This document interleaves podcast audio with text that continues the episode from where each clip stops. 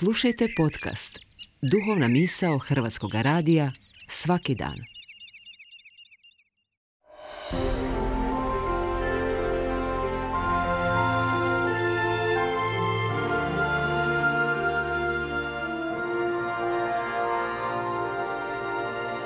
Duhovna misao. Urednica je Blaženka Jančić.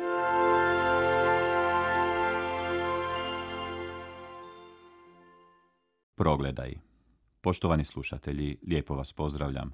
Ja sam Fradarko Tepert, Franjevac.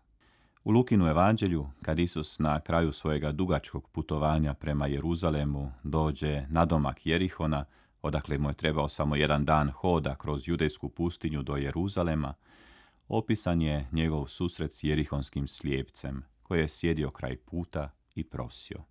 Kad je slijepac čuo da se Isus približava, počeo je vikati, Isuse, sine Davidov, smiluj mi se.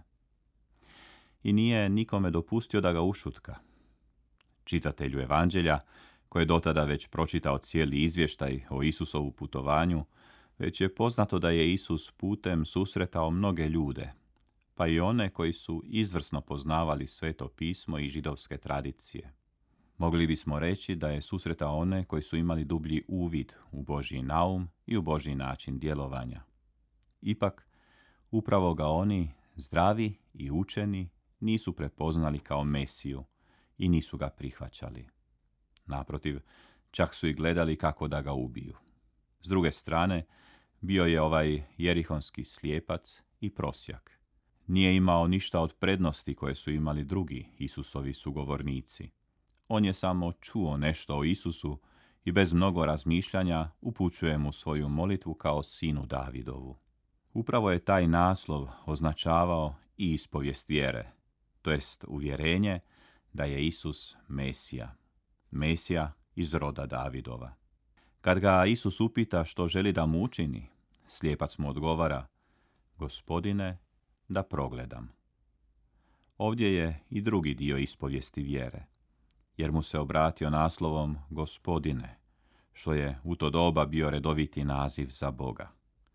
Time je Isusa priznao ne samo Mesijom, nego i Bogom. Tako daleko nije se usuđivao ići ni jedan od Isusovih učenik sugovornika.